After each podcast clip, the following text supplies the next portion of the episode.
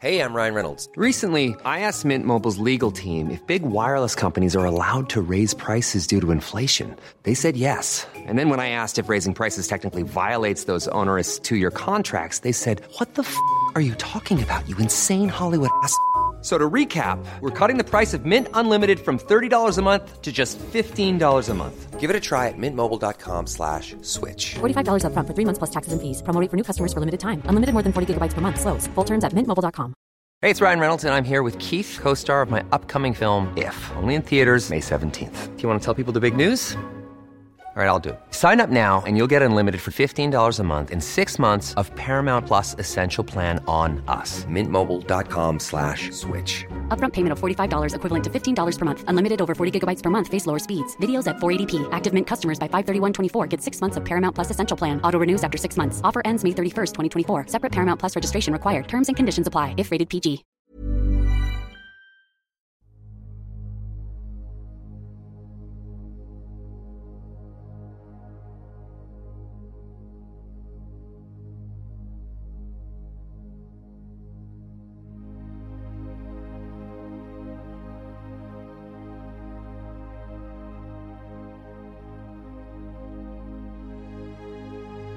Ljus eller mörker gäller människor i den fysiska dimensionen och varelser i alla andra dimensioner. För att kunna se vad som är vad behöver vi människor vara öppna för både ljus och mörker. Det kräver mod och ett öppet sinne. Ljuset ger oss ljus, värme, kärlek, gemenskap, tillhörighet, vänskap och en massa vackra livsupplevelser. När vi talar om mörkret i podden så är det när vi människor upplever förvirring, kaos, hot, angrepp, manipulation, splittring som bidrar till att man känner sig ensam, isolerad och rädd. Att vara i sin egen kraft är att våga se verkligheten för vad den är och där göra medvetna val. Du kan bara kontrollera din värld, dina känslor, din livsupplevelse och det är att vara i sin egen kraft.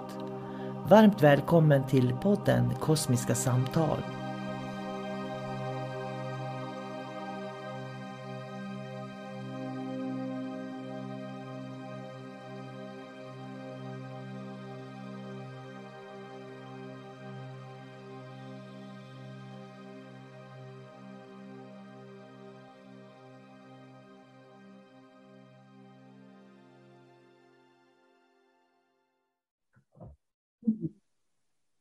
Hej och eh, varmt välkommen till Kosmiska samtal. Jag heter sol karina och jag samtalar med min vän David Gran. Så jag säger hej David! Hej hej sol karina Vi har ju fortfarande frågor att beta av, så vi fortsätter att beta av de här frågorna vi har fått tycker jag, för de är himla bra.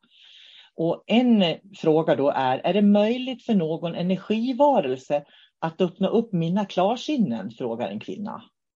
Och då undrar jag, är det möjligt för energivarelser? Jag gillar att hon säger energivarelser och inte definierar dem som guider eller sådär. Utan energivarelse. Att öppna upp mina klarsinnen.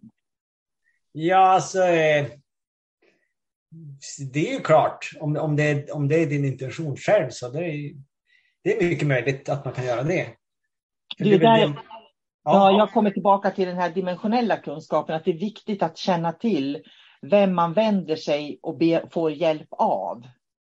För jag tror ju, vi har ju pratat, eh, och det är säkert i de tidigare avsnitten då, om hur till exempel demoner och lägre entiteter eh, har en helt annan agenda mot vad de som är i ett vi-tänkande har, till exempel. Så jag tänker så här att eh, det, vad är det som har öppnat upp mina sinnen? Det är ju kommunikationen, samtalen med mitt högre jag med ljusvarelser. Det är, det är ju där jag har lärt mig med änglar att förstå skillnaden på något vis. Att det är ju de som har utbildat mig skulle jag vilja säga. Så eh, svaret på frågan är egentligen ja, det kan de, men det gäller ju att du väljer rätt energivarelse då. Ja, det är det ju. Och som, hon har ju skrivit frågan på det här sättet att hon har ju uppenbarligen en önskan. Och, eh, av någon anledning så vill hon öppna upp sina klarsinnen. Så att hon verkar ju vara nyfiken på det här. Och det är klart att man kan öppna upp dem. Mm. Men eh, om man skulle vända sig, sen ska vi definiera energivarelse också. Vad är en energivarelse?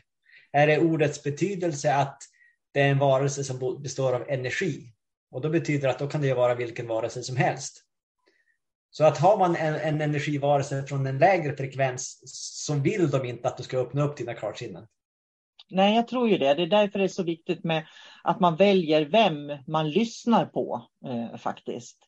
Så att jag tror ju att, jag tror att det finns vissa typer av energivarelser som kan göra dig beroende av sin kunskap. Och, och jag vet att jag har mött människor som de vet saker som de orimligt kan veta. Därför att det går inte att läsa in vissa saker helt enkelt. Eh, därför att en människa är inte allseende. Så jag har mött människor som har information om saker som de inte kan ha information om. Och ett exempel på det, det är att jag har ju en, jag hade en lilla syster som var dödfödd. Eh, och hon, eh, det har jag aldrig pratat med någon om. Utan min, min lillebror han var tvilling och hon var dödfödd när hon föddes. Och det är aldrig någonting som jag har pratat med någon om. Men om man tänker en demon som följer våran släkt skulle ju definitivt veta om det, så att säga. Sen gjorde jag en behandling på en kvinna och hon presenterade sig själv som en inkarnation av min lilla syster. Det är jätteintressant. Jätteintressant, för då får hon ju en känslomässig bindning till dig också. Exakt.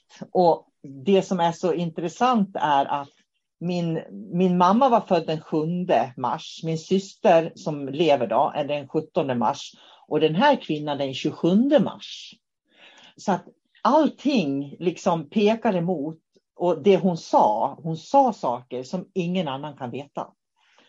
Den här kvinnan har jag avslutat mitt samarbete med och liksom alla, alla ja, hon finns inte i mitt nätverk i alla fall. För att jag kom ju på det här till slut att hur kunde hon egentligen veta det här? För att vissa saker kan man intuitivt inte veta om inte någon har berättat det. Är du med? Mm. Och, och, det här tycker jag är intressant, för då kommer man tillbaka till det här. Vem lyssnar jag på egentligen? Och kan jag utbildas? Jag följer för det här, för jag var ju övertygad om att hon kanske var min lilla syster eh, inkarnerad igen då. Men idag vet jag ju att det absolut inte var så, utan det var ett sätt att manipulera mig för att komma nära mig och få ta del av den kunskap jag hade. Då. Det här är ju jätteintressant förstås, mm. eh, av många olika anledningar. Men det är, också, det är också viktigt att veta att demoner är lurigare än vad du någonsin kan tro. Och det är därför som man alltid måste lägga fokus på, på sig först, sig själv, för, för att förstå vem jag är. För då kan man ju då är det svårare för demonerna att komma åt den. För de, kom, de, kan ju läsa av allting du har varit med om i ditt liv. De kan ju gå in i ditt, din hjärna som ett bibliotek och använda alla dina erfarenheter, alla dina misstag. Och eh, ofta så hänger man ju runt oss också, så, så rent fysiskt har de varit observera människor under väldigt, väldigt lång tid. Och det där använder de ju mot oss. Mm. Men just det där att, att de förser människor eller medier med information. Det har vi förstått ett tag. Mm. För att då, då finns det en logik där. Hur, om man nu vill styra ett, ett, eh, ett medium till exempel. Man kanske till och med har ingått ett förbund fast man är inte medveten om det själv. Ja, men då får ju de den där synska förmågan av en demon. De behöver inte arbeta sig fram den hårda vägen att lära sig. Eh, för alla kan ju lära sig att, att öppna upp sina sinnen. Men väljer man den enkla och snabba vägen. Jag skapar ett förbund med en demon. Då får man förmågan direkt. Mm. Och det är ganska frestande för ganska många skulle jag tro. Och jag tror att det, det, jag brukar dra öronen åt mig när människor beskriver sig själva som väldigt mediala. Så att jag är väldigt medial och jag har varit medial sedan barnsben. När jag hör det, då tar jag alltid ett steg bakåt. För då tänker jag så här, var kommer det ifrån? Tänker jag. Därför att jag har aldrig uppfattat mig själv som medial. Men jag kan uppfatta mig själv som väldigt inkännande. Och det är för mig någonting helt annat. Så jag kopplar inte den här förmågan att läsa energi till att vara medial.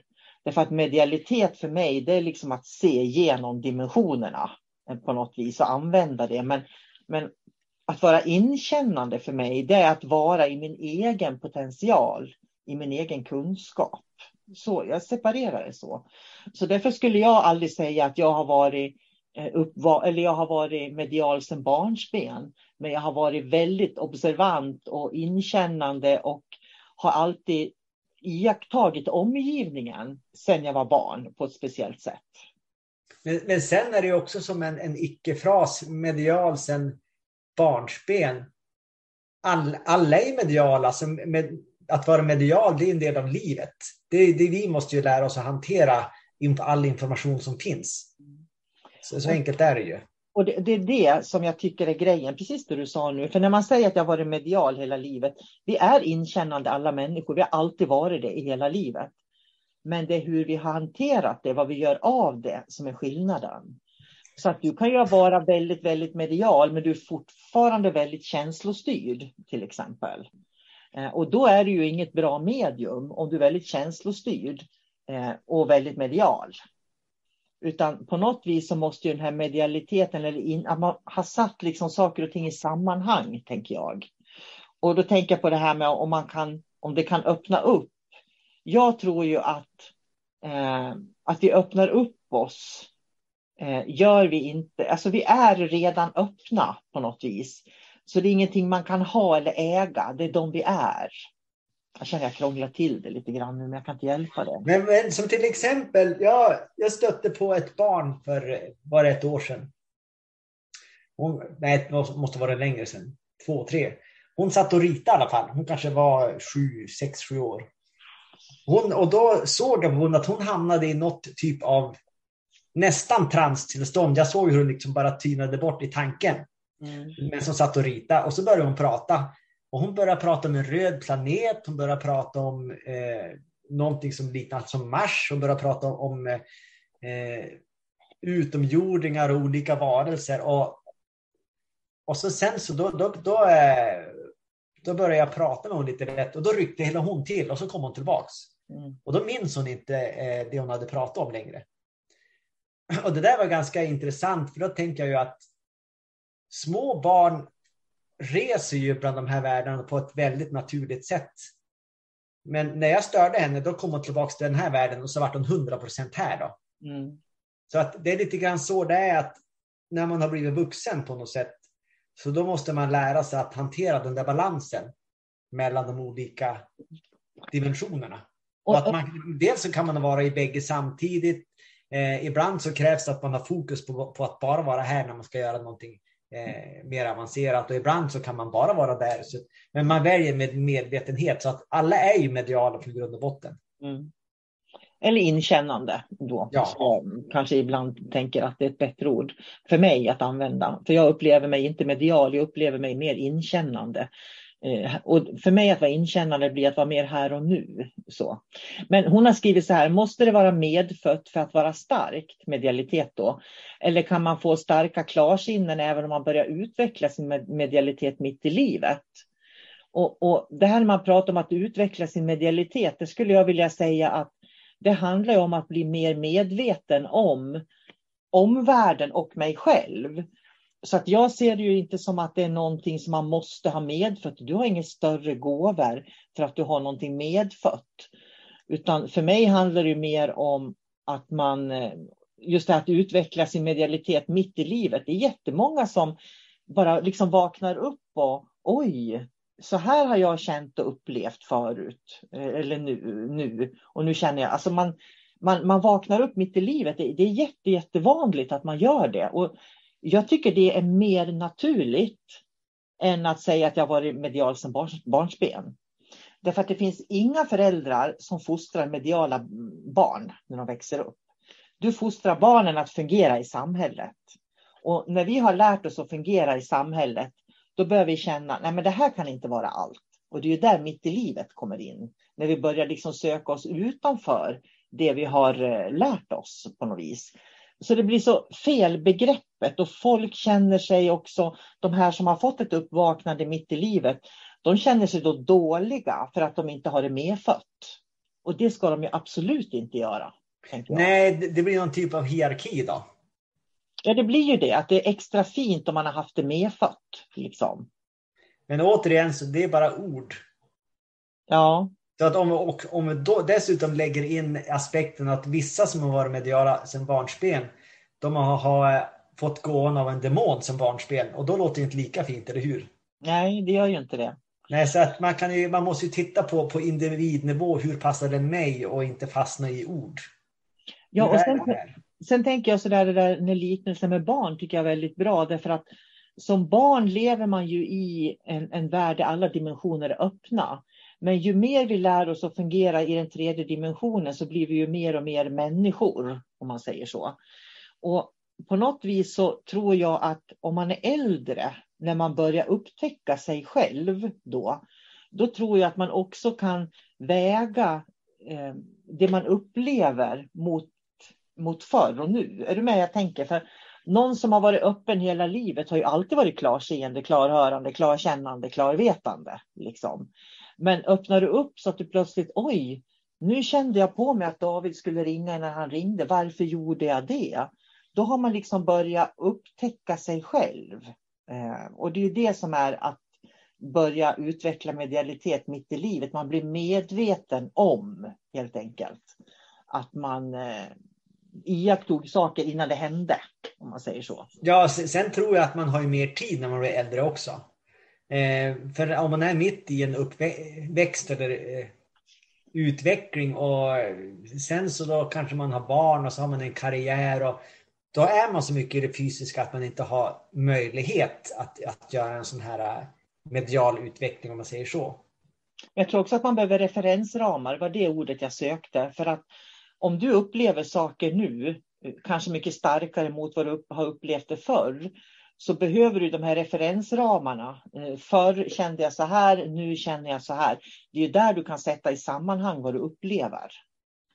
Och det är där jag kan se en utveckling också, före ja. och efter. Ja, så att jag kan känna ibland att jag är lite nyfiken på de här som säger att de har varit mediala hela livet. Därför att jag uppfattar mig själv som har varit väldigt inkännande hela livet. Eh, och, och jag kan liksom inte se att, att det skulle vara någon fördel, utan snarare kanske tvärtom. Man har fått mer att hantera, för man har fått, haft mer intryck att sortera på något vis. Som det, som kan, det som kan vara en fördel, men det, det, det är ju att om man är en människa, människa som har väldigt mycket erfarenhet och hanterar den på rätt sätt, så då blir det ju mycket kunskap mm. som man kan laborera med. Så att, men, men eh, jag menar, alla människor har ju erfarenhet, har man levt ett långt liv. Mm. Så att man, det är en skatt som, som, som alla bär på, mm. rätt förvaltat. Så. Jag får nog också fråga, hur ska jag göra för att få bättre klarsinnen? Eh, och jag tror att det är precis, man, man, för det första ska man inte se att man har missat någonting bara för att man inte har det medfött då. Liksom. Och sen ska man liksom börja eh, använda sin egen personliga kraft. För i de här klarsinnena ligger på något vis att man kan använda sin egen kraft efter sin vilja och det som är bra för mig och andra på något vis. Så tänker jag. Och det är liksom den här vardags eh, klarseendet, det är det som är viktigt. Det är en sak att om man sätter sig ner och så ska man jobba med sig själv genom meditation på viktiga frågor. Och det är ju jätte, jättebra. Men just det här att använda det till vardags, att fundera eh, hur ska jag göra idag för att lösa den här dagen på bästa sätt? Eh, så att man jobbar med sin förmåga i det här vardagliga livet. Det är det som är det, liksom den viktiga träningen. När jag far på, på, ska handla på affären och så ska jag hämta någon på dagis och så, ja just det, jag ska förbi apoteket också. Hur ska jag få ihop allt det här? Och då kan man liksom bara få ihop en bild i huvudet av hur jag ska lösa det här på bästa sätt. Det är också ett sätt att använda sitt klarseende. Att, att få det livet att fungera på bästa sätt här och nu. Det är ju också att använda sin medialitet framför allt också. Att kunna se liksom alla olika sammanhangen och sen sätta dem i relation till varann. Det är ju lite det, tänker jag, som utmärker också människans intelligens. Det är ju på något vis förmågan att kunna hålla många bollar i luften samtidigt. Ja, för då kan man tänka sig att åh, jag ska fara och handla idag. Nej, vänta nu. Eh, mellan två och tre Ja, det känns som att det är mycket trafik där just nu. Nej, men jag, jag får på dagis först och så sen får jag på affären ja, men då, då är det mindre trafik, då kommer det gå bättre. Så att man, man liksom laborerar med allting och eh, hittar en enkel väg framåt i livet istället för att se hinder och blockeringar överallt. Och det, det tror jag är det bästa rådet för att utveckla klarsinnena. Att hela tiden, jag tänker också på det här, det man lägger energi på, det är också det som förverkligas på något vis. Att om, om jag har den här känslan av att det här skulle jag vilja bli bättre på, till exempel. Låt säga att jag skulle vilja bli bättre på att organisera min eftermiddag, för jag har så mycket att göra då. Om jag lägger min intention att det här skulle jag vilja bli bättre på att organisera upp, för att få mer balans i livet till exempel. Vi fungerar ju så att vi har ju den här medvetna delen inom oss som vet att det här och det här och det här och det här ska jag göra. Och den omedvetna delen av oss, vårt undermedvetna, vet ju inte hur vi ska få ihop det. Så när vi använder vår personliga kraft för att liksom tänka ut då att så här gör jag för att få ihop det här. Då har jag ju egentligen eh, fått lite mer upplysning inom mig själv. Därför att då har jag ju använt en under omedveten frågeställning och löst problemet så att säga. Och det är ju där som klarsinnena blir starkare. För klarsinnena, jag tyckte det var ett fint ord istället för att säga klarhörande, klarkännande, klarvetande och sådär. Att säga klarsinnen. För att ju mer vi använder vår potential för att lösa vardagliga problem, desto mer kommer vi att utveckla våra klarsinnen också, tror jag. Och det, det här undermedvetna blir mindre hos oss och vi får mer kunskap. Men det är viktigt att man vet vad man vill ha hjälp med, tänker jag. Ja, det, det tänkte jag också. För jag, det är en som jag känner som eh, väldigt ofta säger att nej, det går inte. Det, det, kommer aldrig att gå det här. Det är omöjligt. Och så måste jag till slut fråga, vad är det som inte kommer att gå? Ja, nej, ingenting. Det, det kommer inte att bli någonting. Ja, men du måste ju berätta. Vad är det som inte kommer att fungera?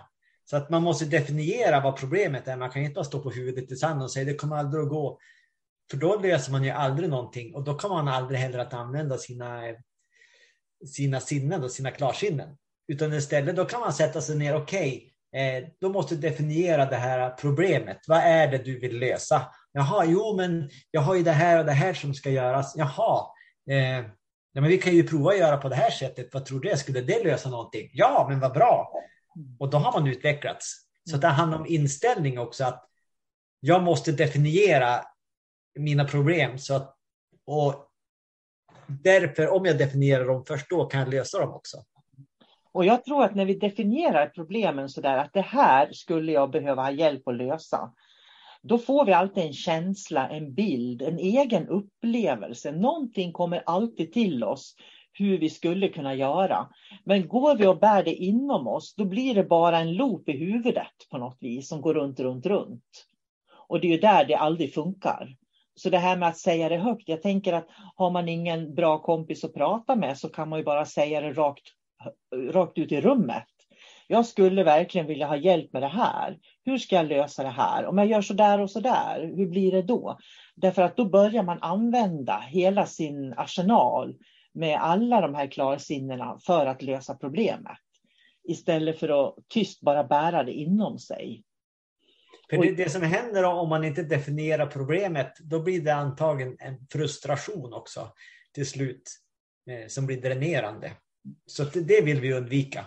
Och det här tror jag, det här är bara en teori som det kanske inte finns någon sanning i det överhuvudtaget, men jag tror ju att alla de här processerna i tankar och känslor påverkar ju den biologiska processen i kroppen på olika vis. Det här med hormoner och serotonin och oxytocin och allt vad det är då.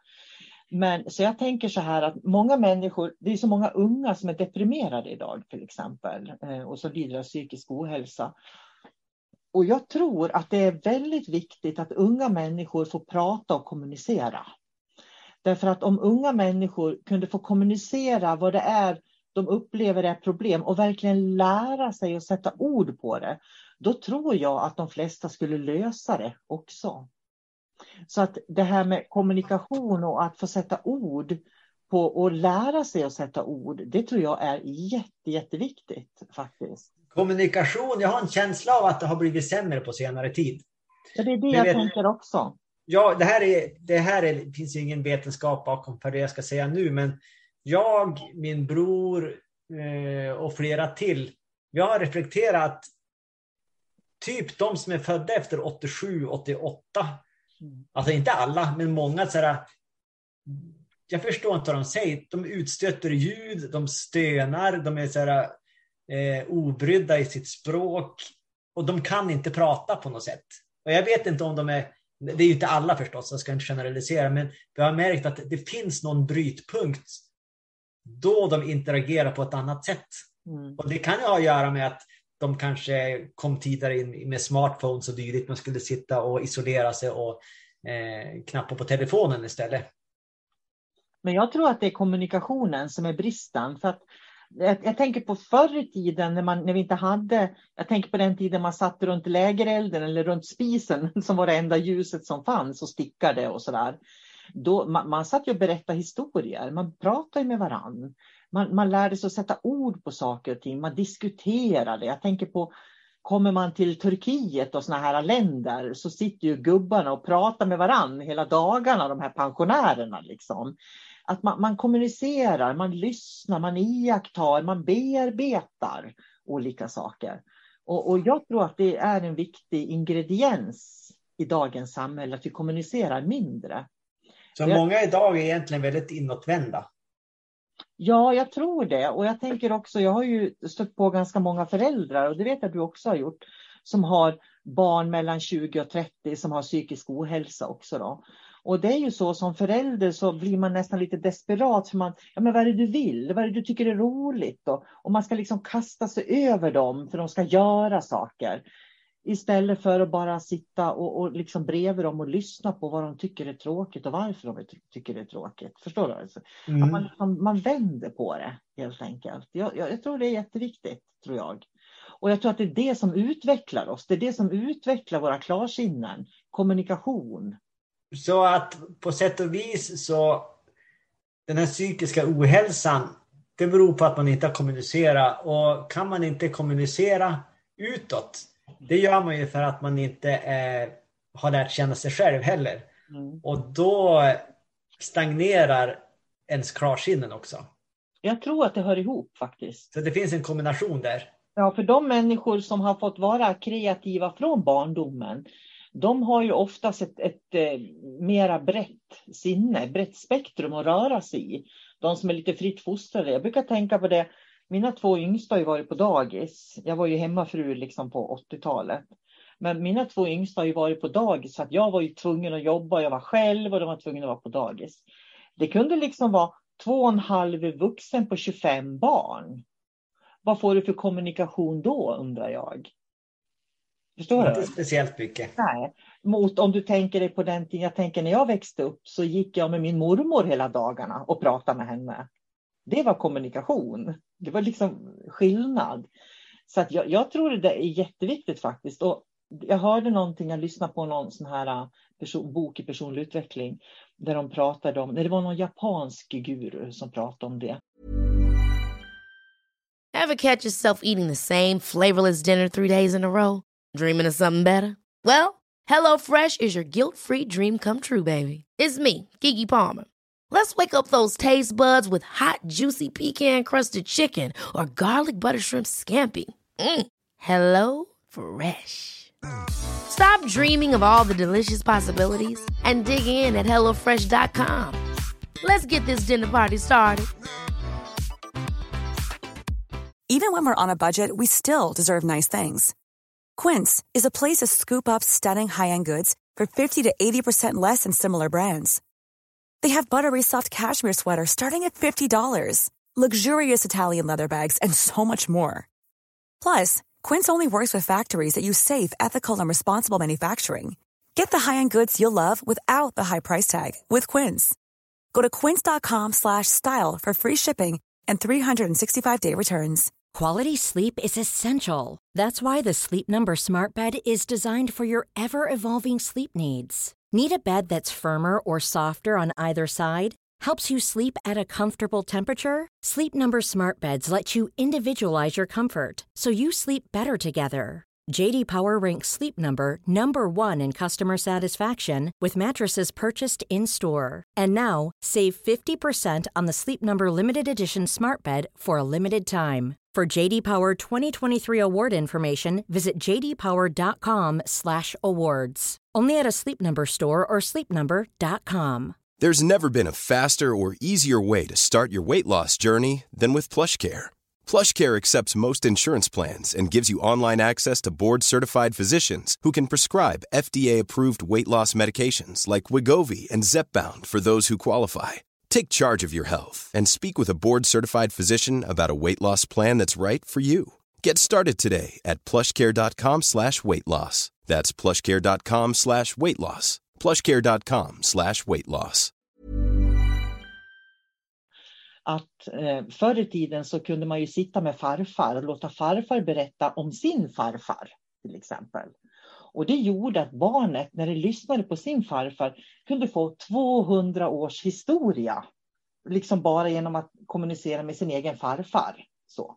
Mm. Och det tyckte jag var jätteintressant. För att där har du det här med kommunikation.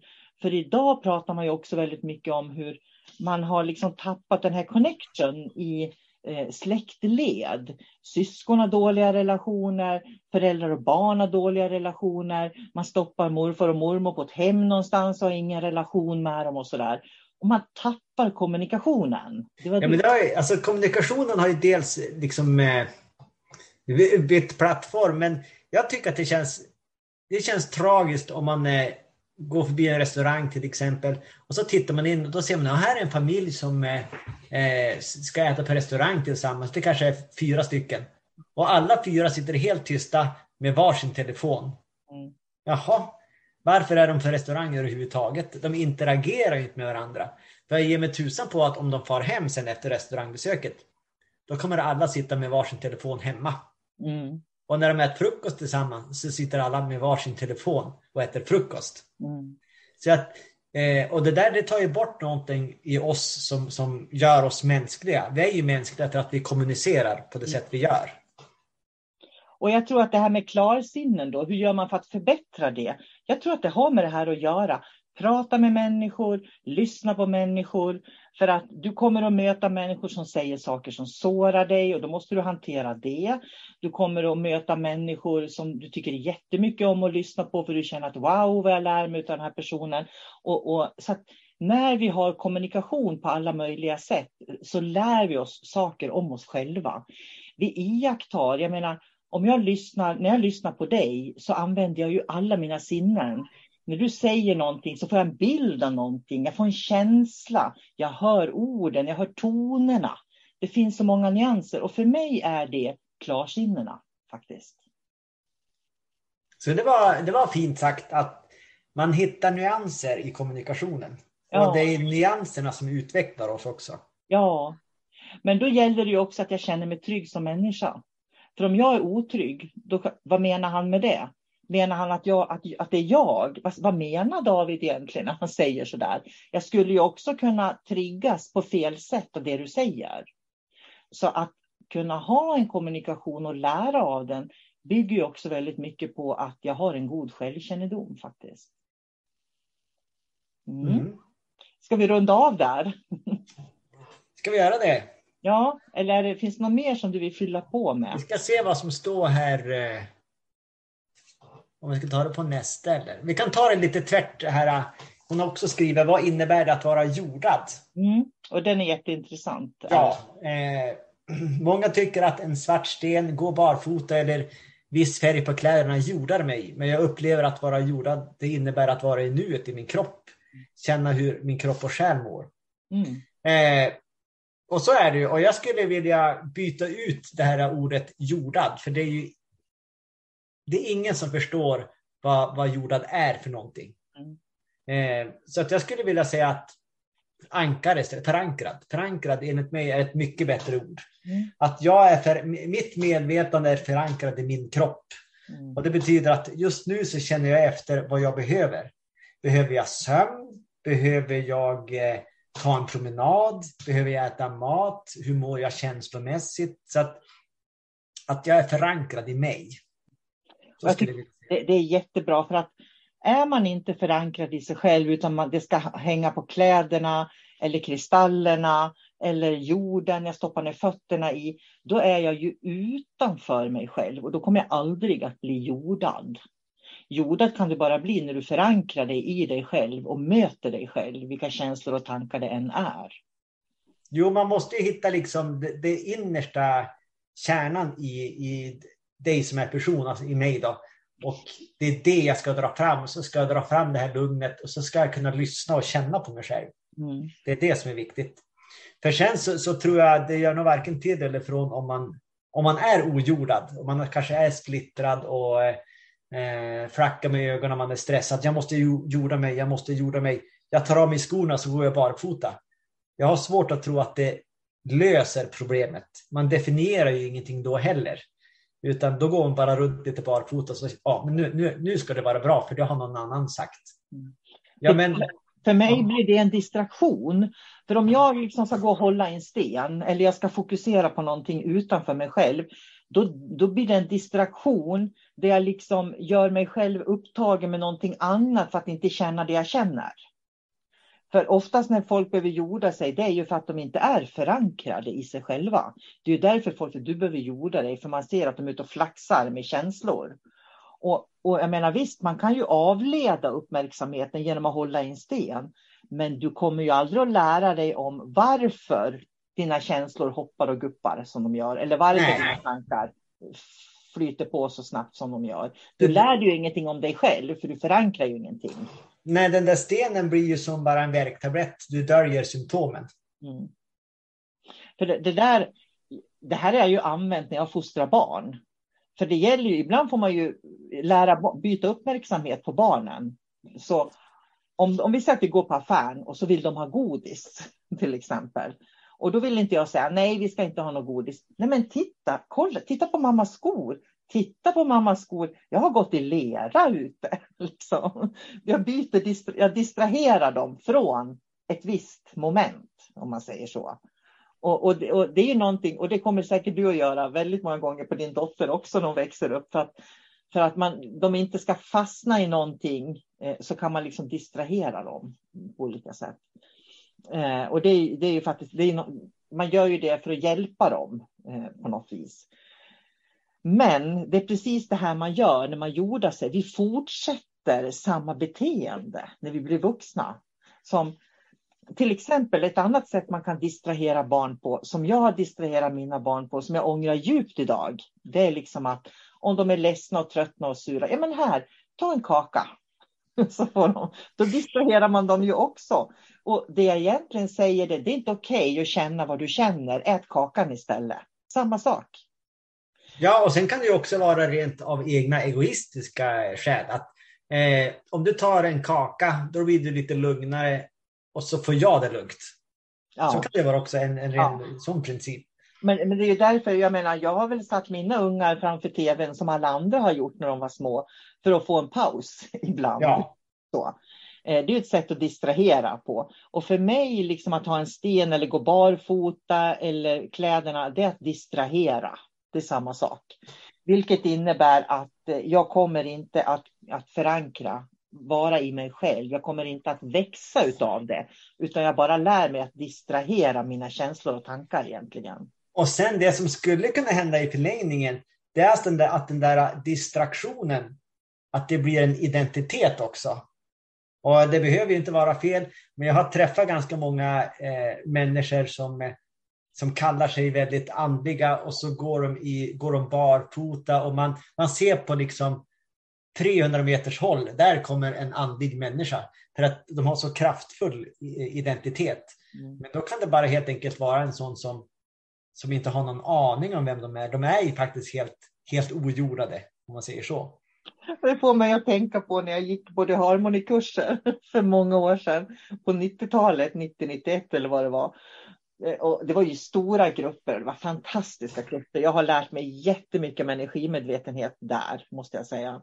Då kom det fram en kille till mig och så bara sträckte han ut armarna och så sa han, jag skulle vilja ha sex med dig, så säger han sådär. Och jag bara, nej tack, sa jag. Och så vände jag mig om och gick. jag var så chockad, men liksom, det har du verkligen det här att, precis som du, det här du sa alldeles nyss, att de kan verka så andliga på energin, men när man möter dem, då är de helt uppe i det blå. Liksom. Ja, de har ju fått hybris egentligen. De har ingen som helst. Jag menar, man går inte fram till en främmande människa och bara slår ut armarna och säger jag skulle vilja ha sex med dig. Eller, Nej, jag menar, gör de det på fel personer så då, då blir det ju ja, läkarvård menar, eller psyket för dem. Ja, för jag menar, en normal människa vill ju lära känna en annan människa och sen kanske det där tycket uppstår att man vill älska med varandra, om man säger ja. så. Men, men, och det är det jag menar, att man kan se, det finns någon sorts illusion om andliga människor. Och när man ser dem så tänker man wow, sådär. Men när man börjar prata med dem så tänker man, men vad är det här för en idiot? Liksom. Ibland kan man ju se de här identiteterna också, att man ser igenom dem direkt. Man tittar på kläderna de har och så tänker man, jaha, eh, var har de sin yogamatta? Då? Ja, den är ju där. Ska vi se, var har de, var har de sina, eh, vad heter juveler, höll jag på att säga. Eh, jaha, stenarna, ja de är där förstås. Och så tänker man sig, jaha, vad är vad ska de säga nu då? Så, Jaha, nu säger de det där. Det är liksom check, check, check, check. Alltså man, har, man, har, man vet vad de ska säga på. Mm. För att man har stött på dem förut.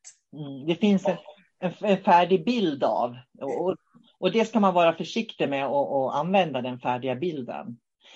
Jag, vet, jag, jag hade kursen 93, 92, 93, 94, däromkring, i, nere i Blekinge.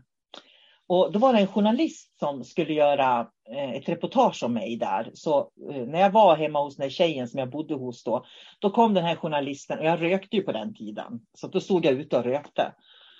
Så kommer den här journalisten, kör in på gården och så sneglar han på mig så här liksom i, i ja, åt sidan och så bara smet han förbi mig och gick in till henne. Och jag stod ju där och rökte och så efter en stund så kom, han, kom han ut igen, satte sig i bilen och åkte.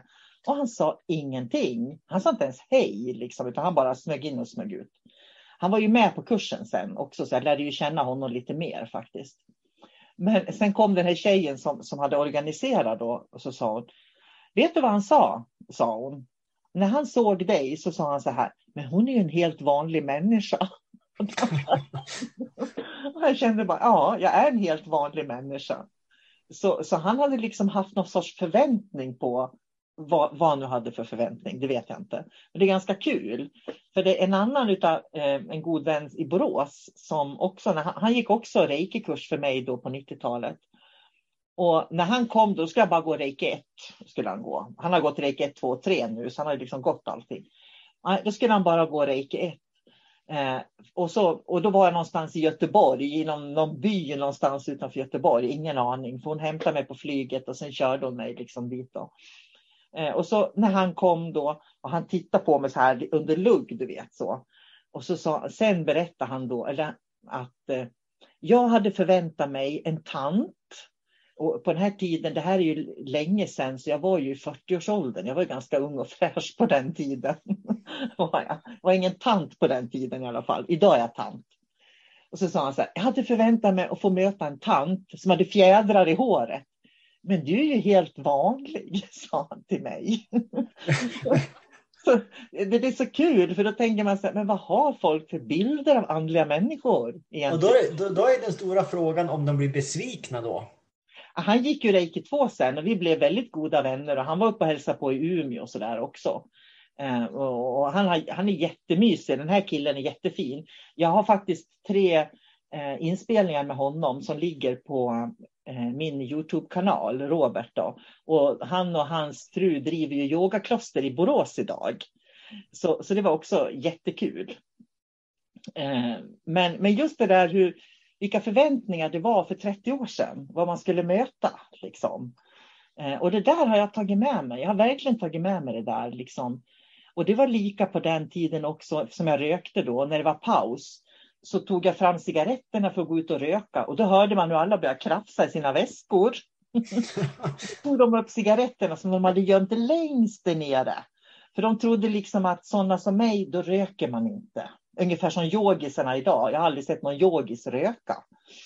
Eh, så då blev det också liksom normalt. Så att andlig utveckling och, och personlig utveckling det såna illusioner kring det. Så att jag, jag skulle vilja säga att du vet aldrig när du möter den mest andliga människan. Nej, och det, det är det som är det intressanta. Ja, för det kan Att- vara den som står och röker utanför Konsum. Liksom. Ja, och jag har sett otroligt mediala människor som antagligen inte vet om det själva heller. Eh, jag har sett det i utsatta människor och i miljöer där man inte skulle förvänta sig att möta dem överhuvudtaget. Men man kan se det i, i, eh, i deras utstrålning i ögonen och man filtrerar bort det här vemodet, misäret och allting som ligger för. Så då kan man se eh, en fantastisk människa bakom allt det där. Och det är väl det som är så viktigt. Jag tänker på det här med klarsinnen också.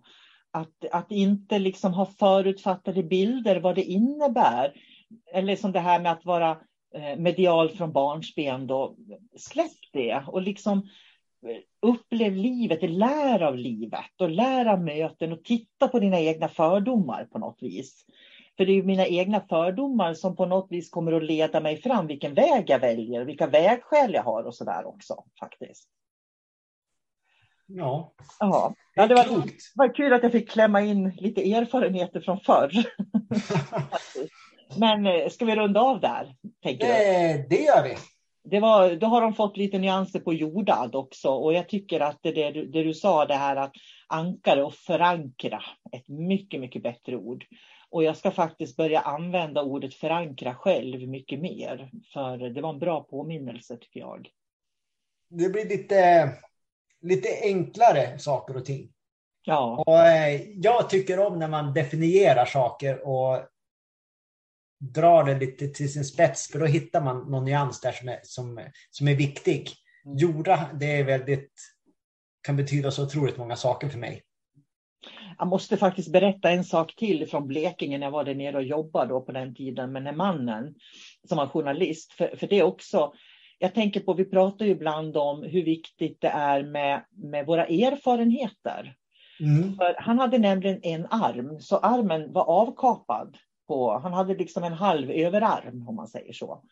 Och eftersom vi jobbade med beröring då, att man skulle lägga händerna på och lyssna in kroppens rytmer och rörelser och lite olika sådär. Så blev det ett bekymmer för honom, för han hade ju bara en hand, en arm. Och så, men jag kan inte det, för jag har bara en arm, sa han. Nej, sa jag, det har du inte. Du har en osynlig arm också, sa jag. Och så la han på den där osynliga armen som inte fanns där. Och han fick sådana upplevelser i den här osynliga armen så det är helt magiskt.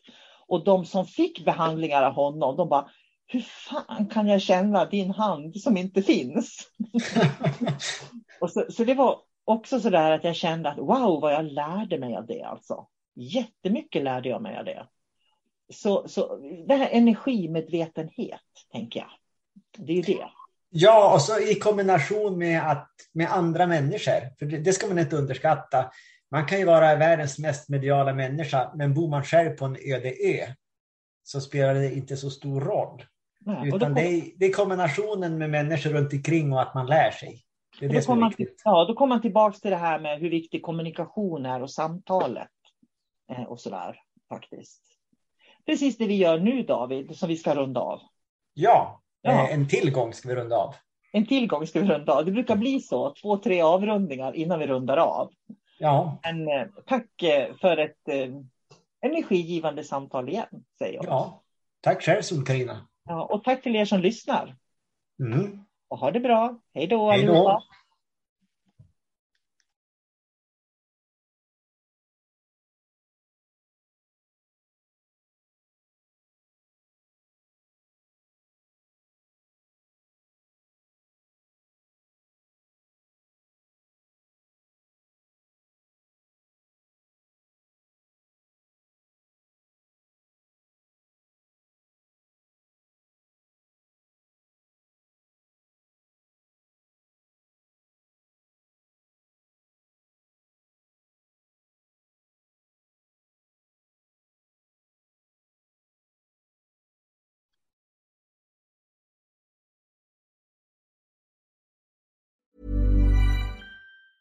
Even when we're on a budget, we still deserve nice things.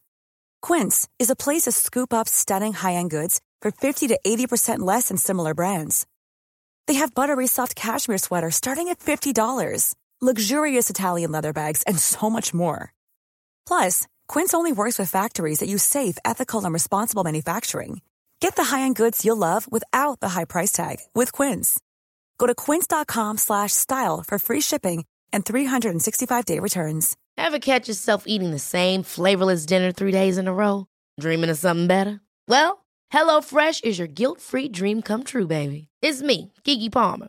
Let's wake up those taste buds with hot, juicy pecan-crusted chicken or garlic butter shrimp scampi.